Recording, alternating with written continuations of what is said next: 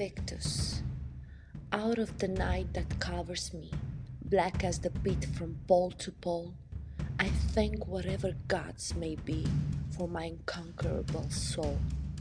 In the fell clutch of circumstance, I have not wings nor cry aloud.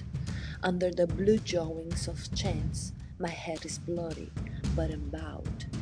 Beyond this place of wrath and fears looms but the horror of the shade, and yet the menace of the years finds and shall find me unafraid.